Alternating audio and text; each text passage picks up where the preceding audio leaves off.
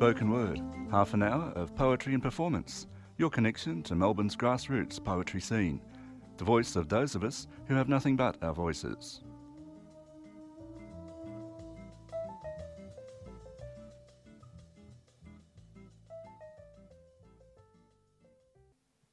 Hello, you are listening to 3CR's Spoken Word, and I am George O'Hara. And this week we have the second half of Paul Škec at the Night Heron live, and also live we have Tariro Mavondo at uh, the Sloth Bar in Footscray. Now, we are going to run out of time because these are fairly long sets, so I'll get straight into it. So let's start with Paul Škec. A rocket typology. I probably should have started with this one because it explains what a rocket is, or the many forms of the rocket, or some of the many forms of the rocket. A rocket typology.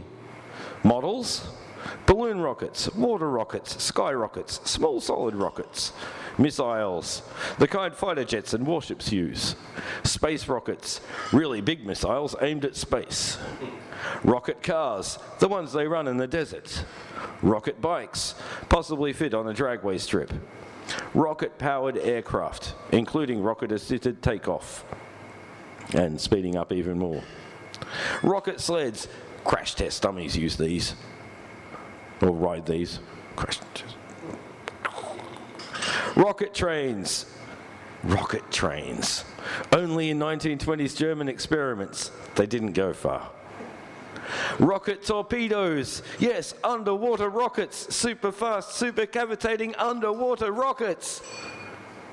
Rocket powered jetpacks. Real world rocketeers. Great in space for EVA.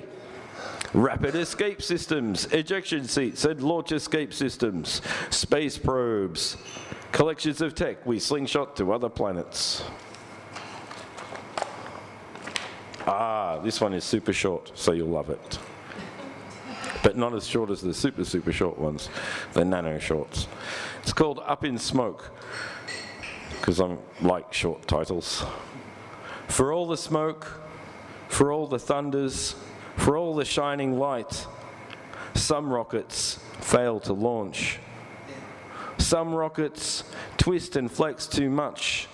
Flames, red, yellow, blue, flowing up along the spindle, rising yet veering and falling slightly. Some rockets fail to launch.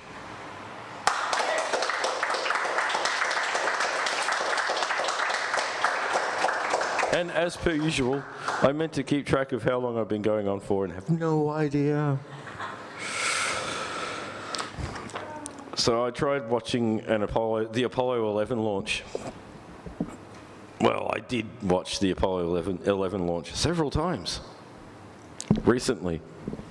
Here's some impressions. It's called Apollo 11 launch. First Earth revolution, it will launch through the window.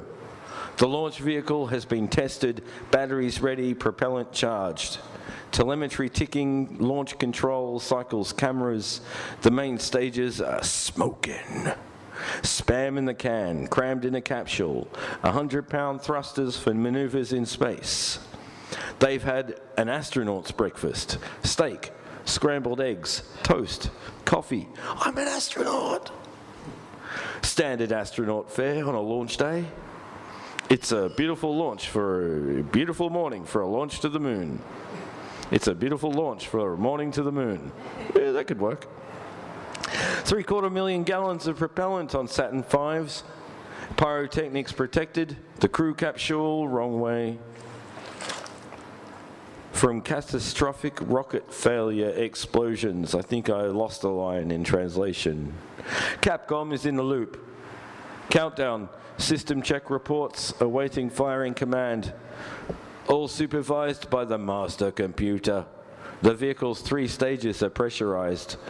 A Saturn V is huge. Once those first stage main engines fire up, ignition from a campfire flame, the red and yellow flash, billows of cloud sucked into the exhaust, she rides from the launch pad, inching toward the stars slowly, heart stoppingly slowly, yet inexorably speeding up. The exhaust plume is now twice as long as the ship.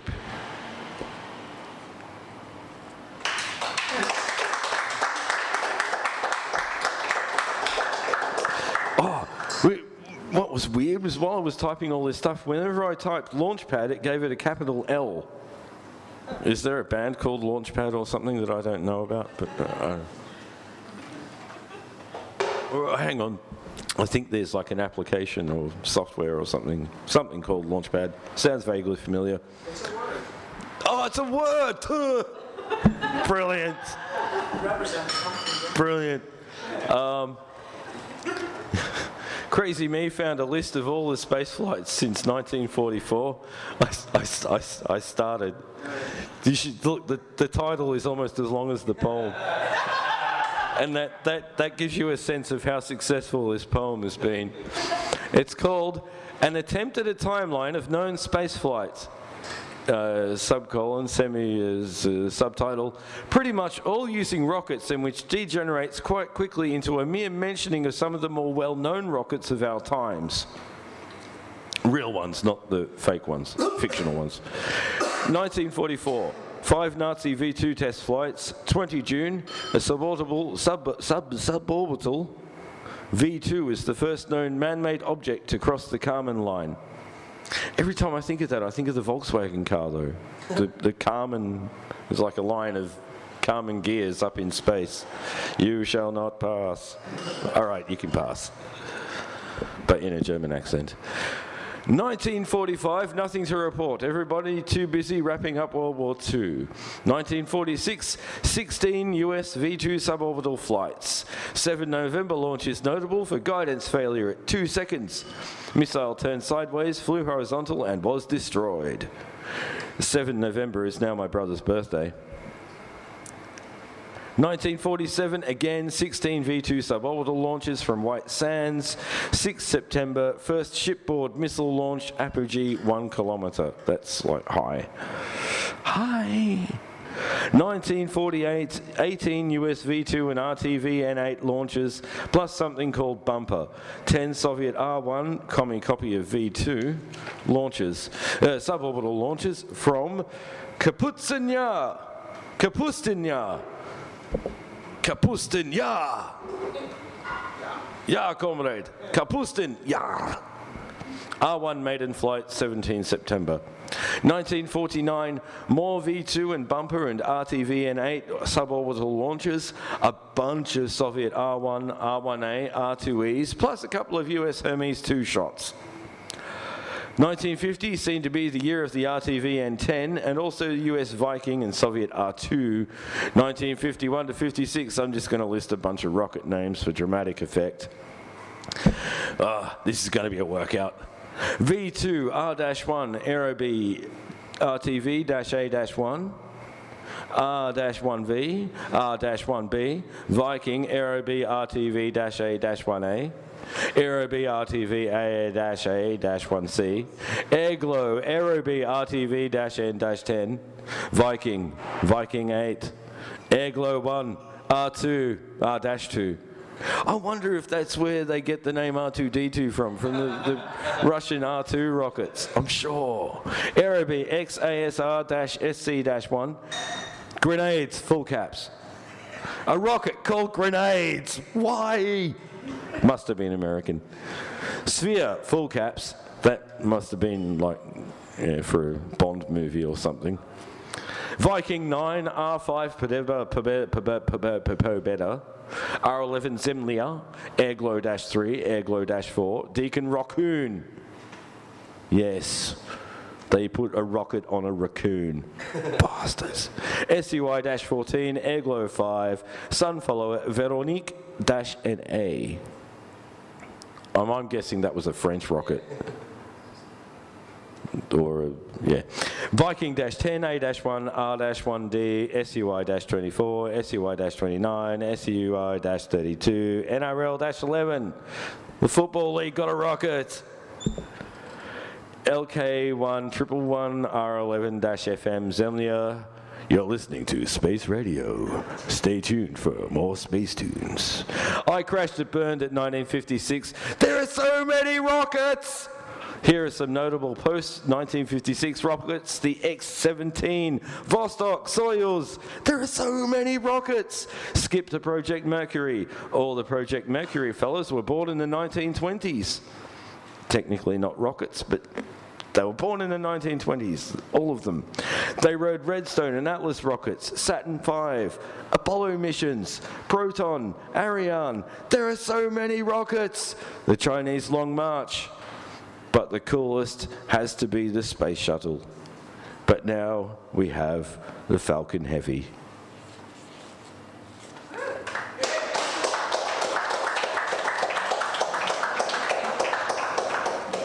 Uh, Kendra likes this one, so I'll do this and then I shall be Kaputski. My favorite famous fictional rockets. Favorite famous fictional rockets. I surely didn't read that out loud when I was typing it. if there is a veritable forest of real rockets, then fictional rockets are like a forest planet. Taking pride of place in the tropical island section of this rocket forest planet are the Thunderbirds, the space age story of tomorrow told in a wooden way. An international rescue organization that uses rockets to get to disaster quickly. The rockets of Tracy Island. Thunderbird 1, your traditional projectile style ship with red nose cone and retractable wing stubs. Thunderbird 2, the cargo rocket, dark green and going slow with a heavy load. Thunderbird 3, that sleek and sexy dart with a triangle of outrigger rockets. Thunderbird 4, the underwater rocket. Rocket powered submarine? Thunderbird 5 is a space station, man. It probably has rockets for changing orbit, getting space pizza, kebabs in space. I keep asking Gerry Anderson, what happened to Thunderbird 6 through 13? Still no answer. Way off in the middle of our rocket forest, we have our rocket to the moon. Dr. Zarkov's rocket ship from Flash Gordon, Fireball XL5, Planet Express style rockets. You know, those kind of curvy ones with the yeah, which are not far away from space battleship Yamato. And who could forget Starbug from Red Dwarf, the jolly green giant BB-8 style rocket. Serenity, a Firefly cl class transport vessel. Or the rocket ship from Destination Moon, the escape rocket from When Worlds Collide. Very similar to is the rocket Tintin took on his trip to the moon. First reporter on the moon. Yes, the moon forest rockets are quite a sight to behold. In a heavily armored forest is the great beast, the Battlestar Galactica, that mighty ponderous behemoth rumbling, steadily rumbling across the scene, the last Battlestar in the universe. Until Commander Cain pops in aboard Battlestar Pegasus. Two fracking Battlestars with the most humongous rocket engine nacelles you have ever seen until you're transported to a long time ago in a galaxy far, far, far, far over there. Dodging ponderous elongated pyramids in space, tangling with the dread Imperial Star Destroyer. You simply can't talk fictional rockets without mentioning Professor Fate with his rocket-powered Hannibal Twin 8 car, packed for sabotage, but not as cool as Dick Dastardly's Mean Machine, number 00, the purple-powered rocket car. 19th century fictional rockets created by your Jules Verne, H.G. Wells type tended to look and read a lot like big building-size artillery or cannon shells. Then again, 1950s rockets in fiction were like engorged darts, pointy, bulbous, stubby ended things with three fins.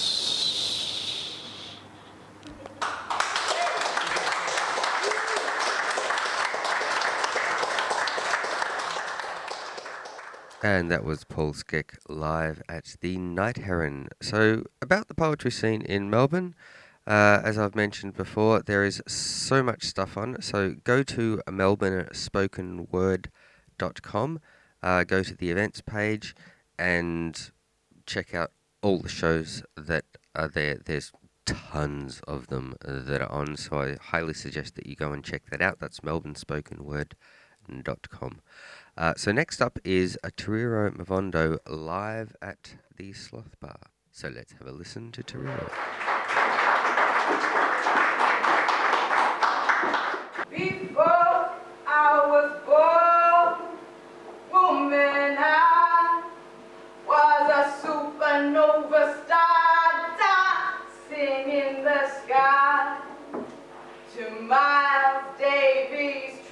Trumpet, day and night.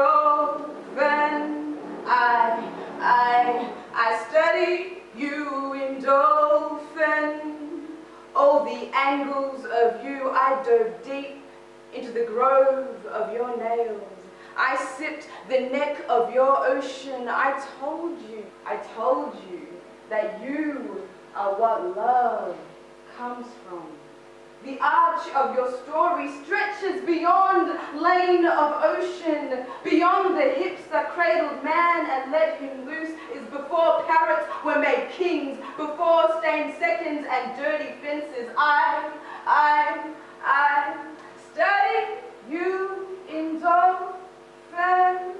All the angles of you, I dove deep into the grove of your nails. I sipped the neck of your ocean, and you sat, you sat with night on hard roads. You, you were life, assembled from water, a mesh of light in the eye of the universe's storm, a sleeping sun.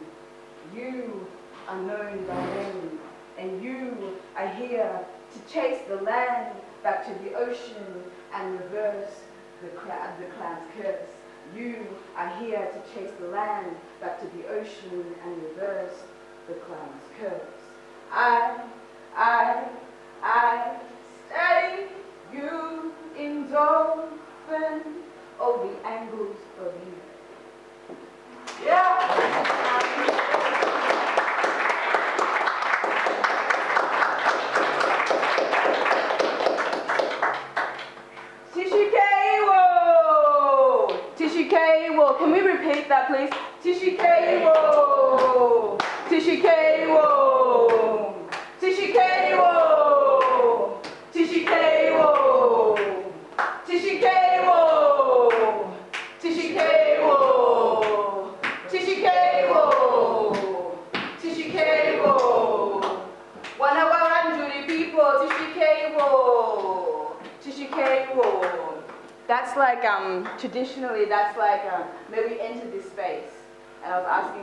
traditional um, owners of this land if we could enter this space and share our expressions.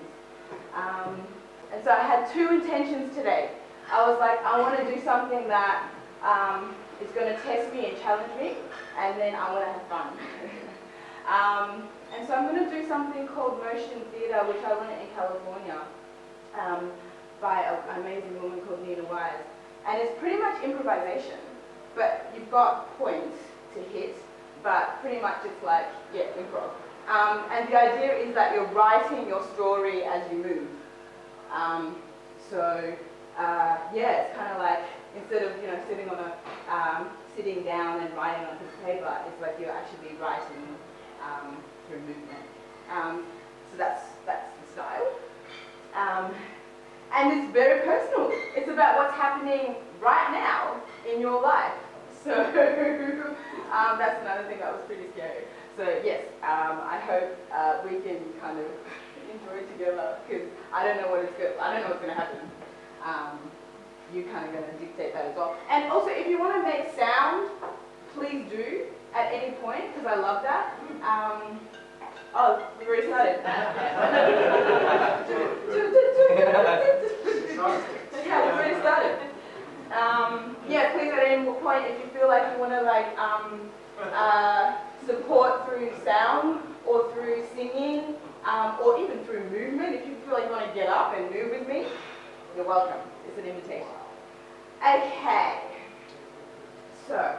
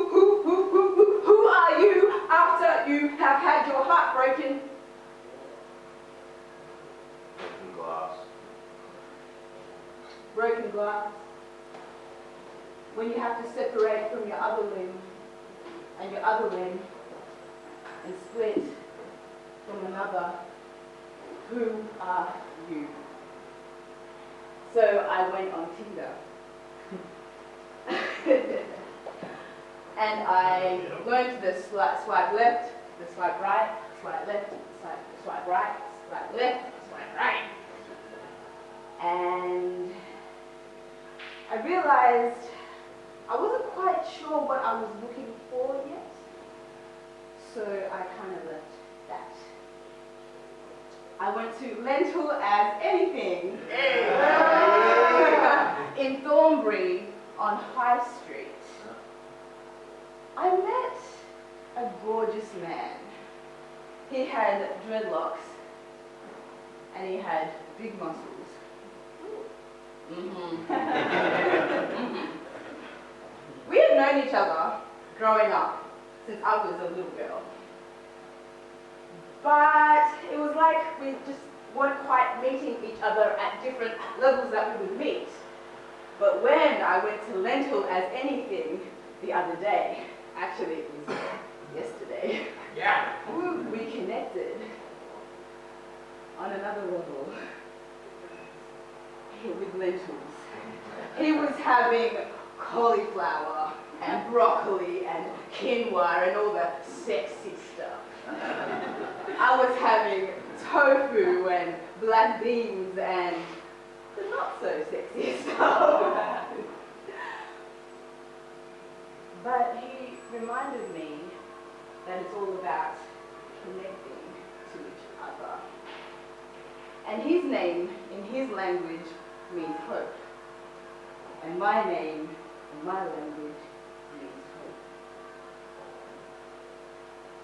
So of course my busy brain then thinks, oh maybe he's my like he's my he's my he's my soulmate. But I had to let that go. And go, no. Live in the now. So I meet a lot of gurus by curbside streets every day. I met a guru by the name of Uber, Uber driver. And he told me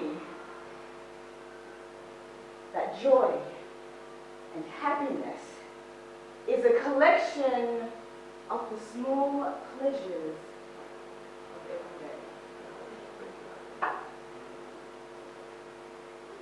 I also met another guru by the name of Tinder Date.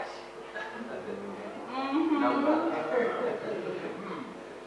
And he told me that seeking validation from the outside constantly will not bring you love because love, because love, because love is within. That you can tap and dip and swim in it at any point.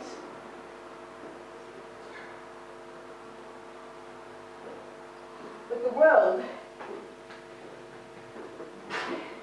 is kind of painful. It's kind of making me feel anxious, like I need like pharmaceutical pills. I need pharmaceutical pills so that I don't feel this, I don't feel this, I don't feel this anxiety all the time. So what makes me anxious? Pauline Hanson makes me anxious. Yes. Her white is okay. Being white is okay. Laser blind. It is okay to be white. Of course it's okay to be white. What else makes me anxious? The 1-8, 118C Amendment Act. Giving permission, freedom of speech, to discriminate against another person. That makes me anxious. What else makes me anxious?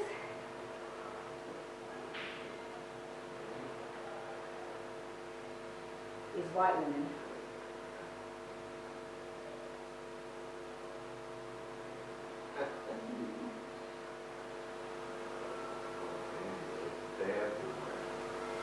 White women who call themselves feminists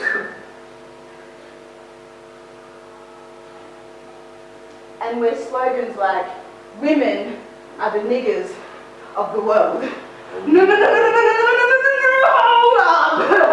niggers are the niggers of the world. That makes me. anxious. Where the inter- intersectionality at? Where at? I was in um, North Fitzroy.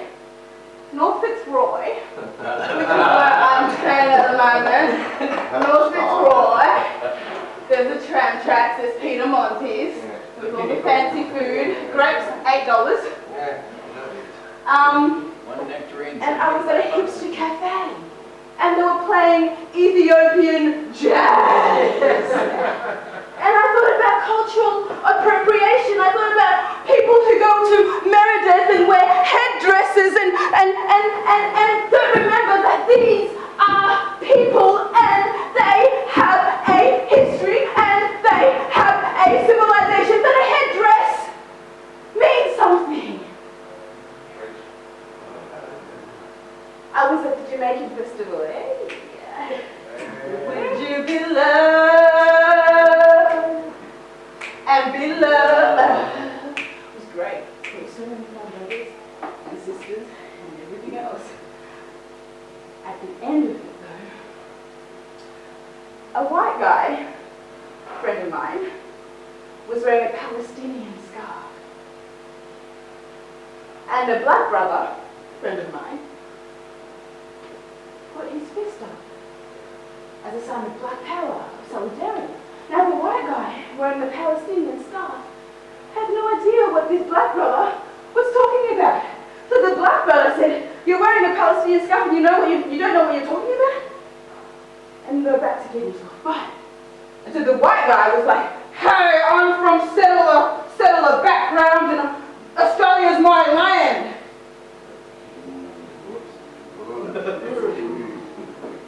And the black brother is upset. And it just reminded me how we don't talk about this stuff, that we don't have sophisticated language, that we're like babies when it comes to this kind of discourse.